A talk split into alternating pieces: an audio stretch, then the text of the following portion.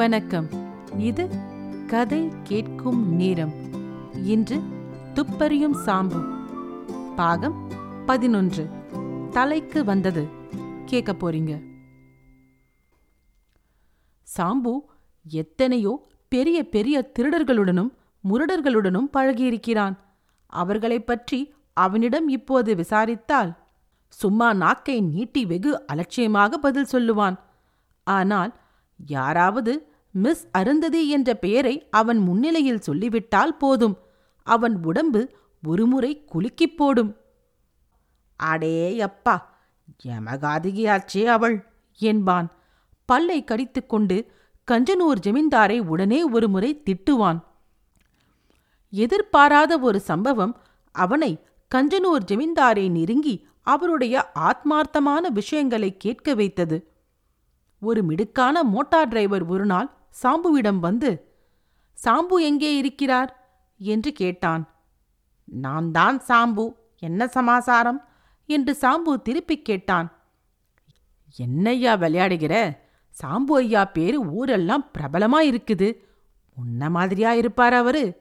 என்றான் அவன். சாம்பு எவ்வளவோ வற்புறுத்தி தான் சாம்புதான் என்று தெரிவித்துக் கொண்ட பிறகு அவனை அந்த டிரைவர் கஞ்சனூர் ஜமீன்தார் அவசரமாக பார்க்க விரும்புவதாக சொல்லி சென்னையில் அவர் மாளிகைக்கு அழைத்து கொண்டு போனான். ஜமீன்தார் அங்கும் இங்கும் கூண்டில் அடைப்பட்ட புலி போல் உரிமிக் கொண்டு உலாத்திக் கொண்டிருந்தார். கடித்து கடித்து அவர் கட்டை விரல்களின் நகம் இருந்த சுவடே தெரியாமல் போயிருந்தது. சாம்புவை பார்த்தவுடன் நீ யாரையா? எங்கே வந்த? போவெளியே ஏ டிரைவர் சாம்புவை கூட்டிக் கொண்டு வர சொன்னால் யாரோ பைத்தியக்காரனை கூட்டி வந்தாயே? ஹம் என்றார். சாம்பு அவர் குரலை கேட்டு நடுங்கிவிட்டான். ஆனால் ஒருவாறு தைரியத்தை வருவித்துக் கொண்டு டிரைவரை கோபிக்க வேண்டாம்.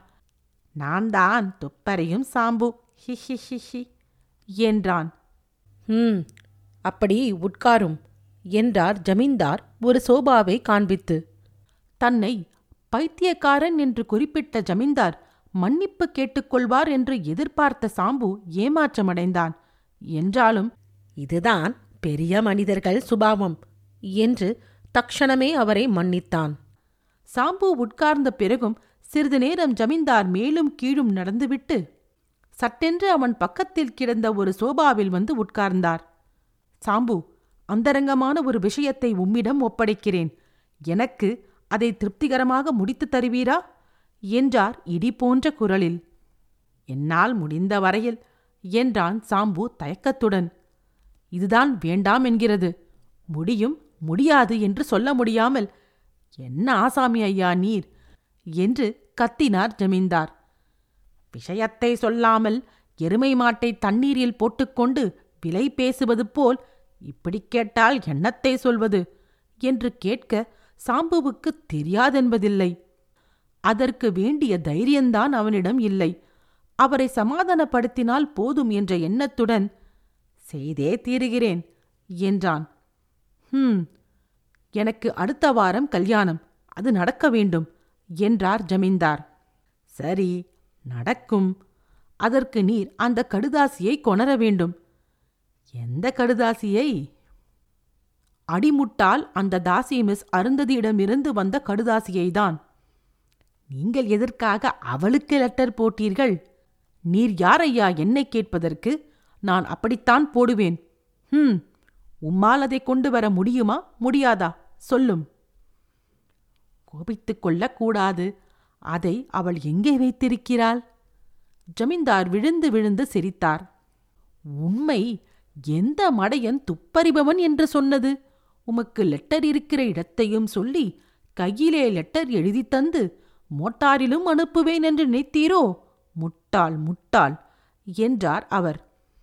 சாம்புவுக்கு தனது பழைய ஆபீஸ் ஞாபகம் வந்து கண் கூட கலங்கியது. அந்த பழைய கடங்கார மேனேஜர் ஒரு தடவை முட்டாள் என்று கூப்பிட்டான் என்றால் இந்த ஜமீன்தார் கணக்கில்லாமல் அல்லவா கூப்பிடுகிறான் சார் விஷயத்தை விவரமாக சொல்லி என்னை அனுப்பினால் என்னால் ஆனதை செய்வேன்! என்றான் சாம்பு சற்று ரோஷத்துடன். நான் முட்டாள் என்றது சரியாகப் போச்சு. விஷயத்தை வாங்கிக் கொள்ளாமல் கோபப்படுகிறீரே என்றார் அவர். பிறகு இதே தோரணையில் சாம்புவுக்கும் ஜமீன்தாருக்கும் சுமார் ஒன்றரை மணி நேரம் பேச்சு நடந்தது. சாம்பு அறிந்து கொண்ட விஷயங்கள் இவைதாம். கஞ்சனூர் ஜமீன்தார் உல்லாச பேர்விழி. அவரும் அருந்ததியும் சமீப காலம் வரையில் வெகு வெகு அந்யோன்யமாயிருந்தார்கள். அருந்ததிக்கு ஜமீன்தார் பணம் பணமாக அள்ளி கொடுத்திருக்கிறார். தமது இருதயத்தை அவளிடம் அர்ப்பணம் செய்திருப்பதாகவும் எத்தனையோ கடிதங்கள் போட்டிருக்கிறார். இதெல்லாம் ஒரு மயக்கத்தில். அந்த மயக்கம் தீர்ந்தபோது அவருக்கு அவளை விட்டு வந்தால் போதும் என்று தோன்றியது. கெட்டிக்காரியான அருந்ததி இதை அவ்வளவு லகுவாக செய்ய முடியாதென்று காண்பித்தாள். ஜமீன்தாருடைய பணத்தை எவ்வளவு கறக்க முடியுமோ அவ்வளவு கறந்தாள். அவருடைய கடிதங்களை திரும்ப அவருக்கே ஒரு விலை வைத்து விற்றாள். ஒரு வழியாக இவள் தொல்லை தீர்ந்தது என்று ஜமீன்தார் எண்ணிய போது திடீரென்று அருந்ததி ஒரு வெடியை போட்டாள். இன்னும் ஒரே கடிதம் என்னிடம் பாக்கி இருக்கிறது அதை வைத்துக்கொண்டு ஜமீன்தார் கல்யாணத்தில் கலாட்டா செய்யாவிட்டால் பார் என்றாள் அவள்.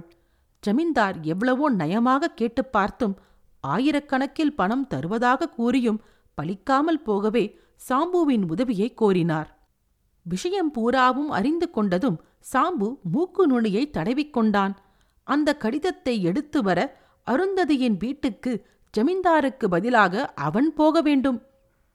அவனும் ஒரு ஜமீன்தார் மாதிரியே போனால் என்ன? அதே உடையில் அல்பாகா கோட்டும் ஜரிகை தொப்பியும் கைத்தடியுமாக சாம்பு நினைத்தபடி செய்தான்.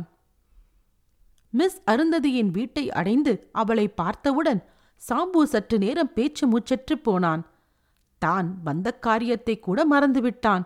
ஆனால் சாம்புவை அவள் யார் என்று விசாரித்து தொந்தரவு கொடுக்கவில்லை. போனவுடன் உபசாரமாக ஆளுக்குள் அழைத்துச் சென்று ஒரு சோபாவில் உட்கார சொன்னாள். வெளியில் திடீரென்று மோட்டார் நின்று போய்விட்டது. உள்ளே நுழைந்தேன் என்றான் சாம்பு சற்று திடம் வந்ததும். இங்கே வந்தவுடன்தான் என்ன சொல்லலாம் என்று யோசித்தீர்களாக்கும்? என்றாள் அருந்ததி.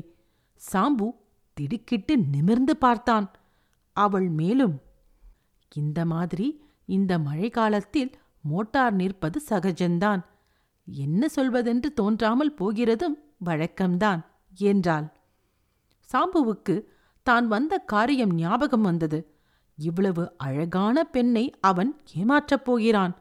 இது என்ன தொழில்? அவனுக்கு மனசே வரவில்லை. அறையில் ஒரு கண்ணோட்டம் விட்டு ஸ்டுடியோ மாதிரி இருக்கிறது அலங்காரமெல்லாம் என்றான். என்னை பார்த்தால் ஸ்டார் மாதிரி இருக்காக்கும் என்று வெள்ளி மணிகள் ஓசை செய்வது போல் நகைத்தாள் அந்த பெண். சாம்பு தன் ஜரிகை குல்லாவை கழற்றி கோட் ஸ்டாண்டில் மாட்டினான். பிறகு அருந்ததியை பார்த்து ஆட்சேபம் என்ன? உன் மாதிரி ஒரு பெண் நடித்தால் திவ்யமாகத்தான் இருக்கும் என்றான். எனக்கெல்லாம் நடிப்பு வருமா? என்று நாணிக்கொண்டாள் காரிகை. சாம்புவுக்கு பொழுதை போக்கிக் கொண்டிருப்பதில் இஷ்டமில்லை. அவன் கண்கள் அந்த ஹாலில் இருந்த பீரோ பக்கம் சென்றன. ஒரு கால் தேடி வந்த கடிதம் அங்கிருக்குமோ? அதென்ன ஆச்சரியம்? அருந்ததி அந்த பீரோவை உடனே திறந்தாள். சொல்லி வைத்தாற்போல் அது காலியாக இருந்தது. ஒரு கால் வேறு அறைகளில் எதிலாவது இருக்குமோ? எப்படி போய் பார்ப்பது? அப்போது அருந்ததி சுவாமி நீங்கள்தான் காத்திருக்கீங்க. உங்க மோட்டார் வரதான் நாழி பிடிக்கும் போல் இருக்கிறது. நம்ம வீட்டை சுற்றி பார்க்கிறீங்களா? என்று கேட்டாள். இதென்ன யக்ஷினி வேலையா? சாம்பு மனதில் நினைத்ததெல்லாம் நடக்கிறதே. அருந்ததி முன் செல்ல சாம்பு அரையறையாக பார்த்து கொண்டு வந்தான். இரண்டொரு வேலைக்காரர்கள் ஆங்காங்கே கண்ணில் பட்டார்கள். அருந்ததிக்குத்தான் என்ன கபடமற்ற மனம்? என்று சாம்பு எண்ணினான். அருந்ததி ஒவ்வொரு அறைக்குள் சென்றதும் பீரோக்களையும் பெட்டிகளையும் திறந்து திறந்து காண்பித்தாள். இது மைசூரில் வாங்கினேன். இது திருவனந்தபுரம் வேலைப்பாடு என்று காண்பித்தாள். உள்ளறையில் இருந்த ஓர் இரும்பு பெட்டியை கூட திறந்து விட்டாள். சாம்புவுக்கு எல்லாம் ஆச்சரியமாக இருந்தது. நாம் வந்த காரியம் இப்படி லகுவாகிறதே. இவளிடம் ஒளிவு மறைவே இல்லாமல் இருக்கிறதே. ஜமீன்தாரிடம் போய் கடிதம் அவளிடம் இல்லை. நான் அங்கே பார்க்காத பெட்டி பேழை கிடையாது என்று சொல்லிவிட வேண்டியதுதான் என்று தீர்மானித்தான். அருந்ததி அவனை கூர்ந்து கவனித்தாள். சுவாமி நல்லா பார்த்தீர்களா? நம் வீடெல்லாம் எப்படி? ரொம்ப நன்னா இருக்கிறது ரொம்ப திருப்தியா இருக்கிறது என்றான் சாம்பு. உங்கள் முகத்தை பார்த்தால் திருப்தி குறைவு இருக்கிறாற்போல் எனக்கு படுகிறது என்றாள் அவள் ஒரு குலுக்கலுடன். சாம்பு அங்கேயே ஒரு சோபாவில் உட்கார்ந்து கொண்டான். முன்பின் தெரியாத எனக்கு இந்த ராத்திரி வேளையில் சற்று தங்கனி இடம் கொடுத்தது எவ்வளவு பெரிய உபகாரம் ரொம்ப நாள் பழகின மாதிரி அவ்வளவு நன்றாய் பேசுகிறாய் என்றான். அதை விட்டு தள்ளுங்க நீங்க பெரியவங்க ஏழை வீடு தேடி வந்தது எவ்வளவு பெருசு? சாம்புவுக்கு இந்த பதில் சப்பென்று பட்டது. வேணும்னு தானே வந்திருக்கீங்க. அதனால தானே நானும் உங்களுக்கு வீடு புறாவும் காட்டினேன் என்றாள் தொடர்ந்து. அவள் முகத்தில் ஒரு குறும்பு புன்னகை தவழ்ந்து கொண்டு இருந்தது. உங்களுக்கு சிரமம் கொடுத்து உங்களையே தேடவிட்டா எவ்வளவு கஷ்டம் என்றாள். என்னது? எனக்கு புரியவில்லையே என்றான் சாம்பு. என்னங்க நீங்க? என்ன நடிக்க சொல்லி சிபாரிசு பண்ணினீங்க? எனக்கு மேல நீங்க நடிக்கிறீங்களே. உங்க மூஞ்சி எனக்கு தெரியாதா? என்ன? என்ன? சாம்புவுக்கு பகீரென்றது ஜமீன்தாரையா அனுப்பிச்ச சாம்பு இல்லீங்களா நீங்க? உங்களுக்கு தொந்தரவு கொடுக்கப்படாதுன்னு தானே நானாகவே எல்லாம் திறந்து திறந்து இத்தனை நேரம் காட்டினேன். நீங்க இப்போ ஐயா கொடுத்த பணத்தை இப்படி கொடுத்துடுங்க. என்று சொல்லிக்கொண்டு நாசுக்காக எதிரில் நின்றாள். ஒரு வினாடி சாம்பு மீண்டும் பேச்சு மூச்சற்று போனான். ஒரு பெண் பிள்ளை இவ்வளவு பிரசித்தி பெற்ற ஒரு துப்பறிபவனை எவ்வளவு எளிதில் மடக்கிவிட்டாள் என்று சாம்பு உட்கார்ந்திருந்தான். சீ இவளை ஒரே தள்ளாக தள்ளிவிட்டு ஓட எத்தனை நேரம் பிடிக்கும்? இவளிடம் வந்த காரியத்தையும் தோற்றுவிட்டு பணத்தையும் பறிகொடுத்து விட்டுப் போவதா? என்று எண்ணினான். ஆனால் ஓடுவதும் அவ்வளவு எளிதாக இல்லை. வாசற்படியில் மீசையை முறுக்கிக் கொண்டு ஓர் ஆள் நின்றான். அவனை கவனித்த சாம்பு மறுபேச்சின்றி பணத்தை எண்ணி வைக்க முடிவு செய்தான். ஆபத்தான சமயத்தில்தான் சாம்புவுக்கு புது யோசனைகள் தோன்றும். பணத்தை எடுத்துக் கொடுத்துவிட்ட மாத்திரத்தில் தான் வெளியேற அவள் அனுமதிப்பாளா? என்ற திகில் அவன் மனதை பற்றிக் கொண்டது. உடனே சாம்பு ஒரு காரியம் செய்தான். பக்கத்தில் ஸ்டாண்டில் ஜரிகை தொப்பி மாட்டியிருந்தது. அதை விட்டு சென்றால் நாளைக்கு அதுவே ஜமீன்தாருக்கு எதிராக ருசுவாகலாம் அல்லவா குபீரென்று கிளம்பி இடது கரத்தால் அந்த குல்லாவை பற்றினான். மறுக்கணம் அந்த ஆளை ஒரே தள்ளாக தள்ளிக்கொண்டு அறைக்கு வெளியே வந்துவிட்டான். அங்கிருந்து மூன்றாவது நிமிஷம் வீட்டு வாசலுக்கு வந்தான். அப்புறம் சந்துகள் வழியே தெருக்கள் வழியே ஓடினான். டிராம்கள் நின்றுவிட்டன. ரிக்ஷாக்காரர்கள் விழித்து பார்த்தார்கள். சாம்பு நிற்கவில்லை. அதாவது அவனது கால்கள் நிற்கவில்லை. சுமார் ஒரு மைல் ஓடியிருப்போம் என்று நினைத்து நின்று திரும்பி பார்த்தான். அவனை யாரும் துரத்தி வந்ததாக தெரியவில்லை. என்ன அவமானம் என்ன அவமானம்? ஒரு பெண் பிள்ளையிடம் பிரபல துப்பறிபவன் அவமானப்படுவதா? சாம்புவுக்கு நினைக்க நினைக்க ஆத்திரம் மூண்டது. அருந்ததி சும்மா விடமாட்டாள். நம்மை அவமானப்படுத்த போலீசில் அறிவிக்கலாம். அந்த ஜரிகை குல்லாவே அவனை காட்டிக் கொடுக்கும். போதும் ஜமீன்தார் விவகாரம். அவன் எக்கேடோ கெட்டுப் போகட்டும். இந்த குல்லாவை திரும்ப ஜமீன்தாரிடம் சேர்ப்பித்துவிட்டு கையை கழுவிக்கொள்ள வேண்டும். உடனே என்று நினைத்தான். அப்போது தப்பித் தவறி ஒரு பஸ் அந்த பக்கம் வந்தது. ஓல்டான் ஓல்டான் என்று கத்தினான். அது பஸ் நிற்கும் இடமில்லையானாலும் டிரைவர் வண்டியை சற்று மெதுவாக ஓட்டவே சாம்பு ஓடிப்போய் தொற்றிக் கொண்டான். ஆஞ்சநேயன் பேட்டையை பஸ் அடைந்ததும் சாம்பு இறங்கி நேரே கஞ்சனூர் ஜமீன்தாரின் பங்களாவை நோக்கி நடந்தான். கதவு சார்த்தப்படும் சமயம்.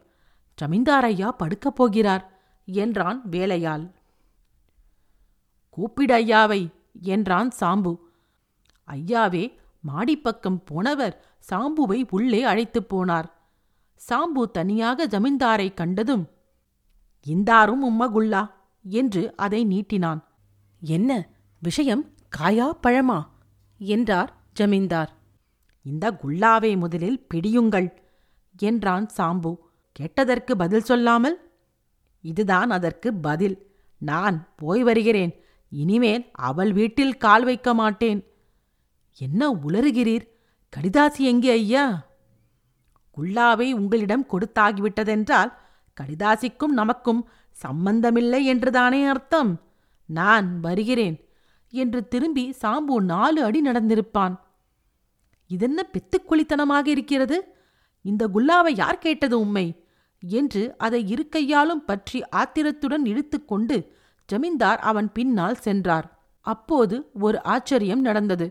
குல்லாவில் டக் டக் என்று நாலைந்து புதிய தையல்கள் விட்டுக்கொண்டன அதனால் ஏற்பட்ட சந்தின் வழியாக ஒரு காகிதம் துருத்திக் கொண்டிருந்தது. ஜமீன்தார் அவசர அவசரமாக அதை இழுத்து பிரித்தார். ஒரே பார்வையில் தமது கடிதந்தான் என்று தெரிந்து கொண்டார்.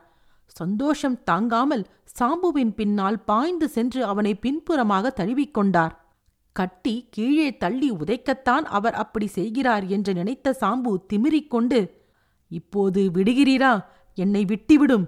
ஆமாம் சொல்கிறேன் என்று கத்தினான். துப்பறியும் சாம்பு பகுதி பதினொன்று. தலைக்கு வந்தது. கேட்டதற்கு நன்றி. மீண்டும் இன்னொரு பகுதியில் உங்களை சந்திக்கிறேன். ராரா.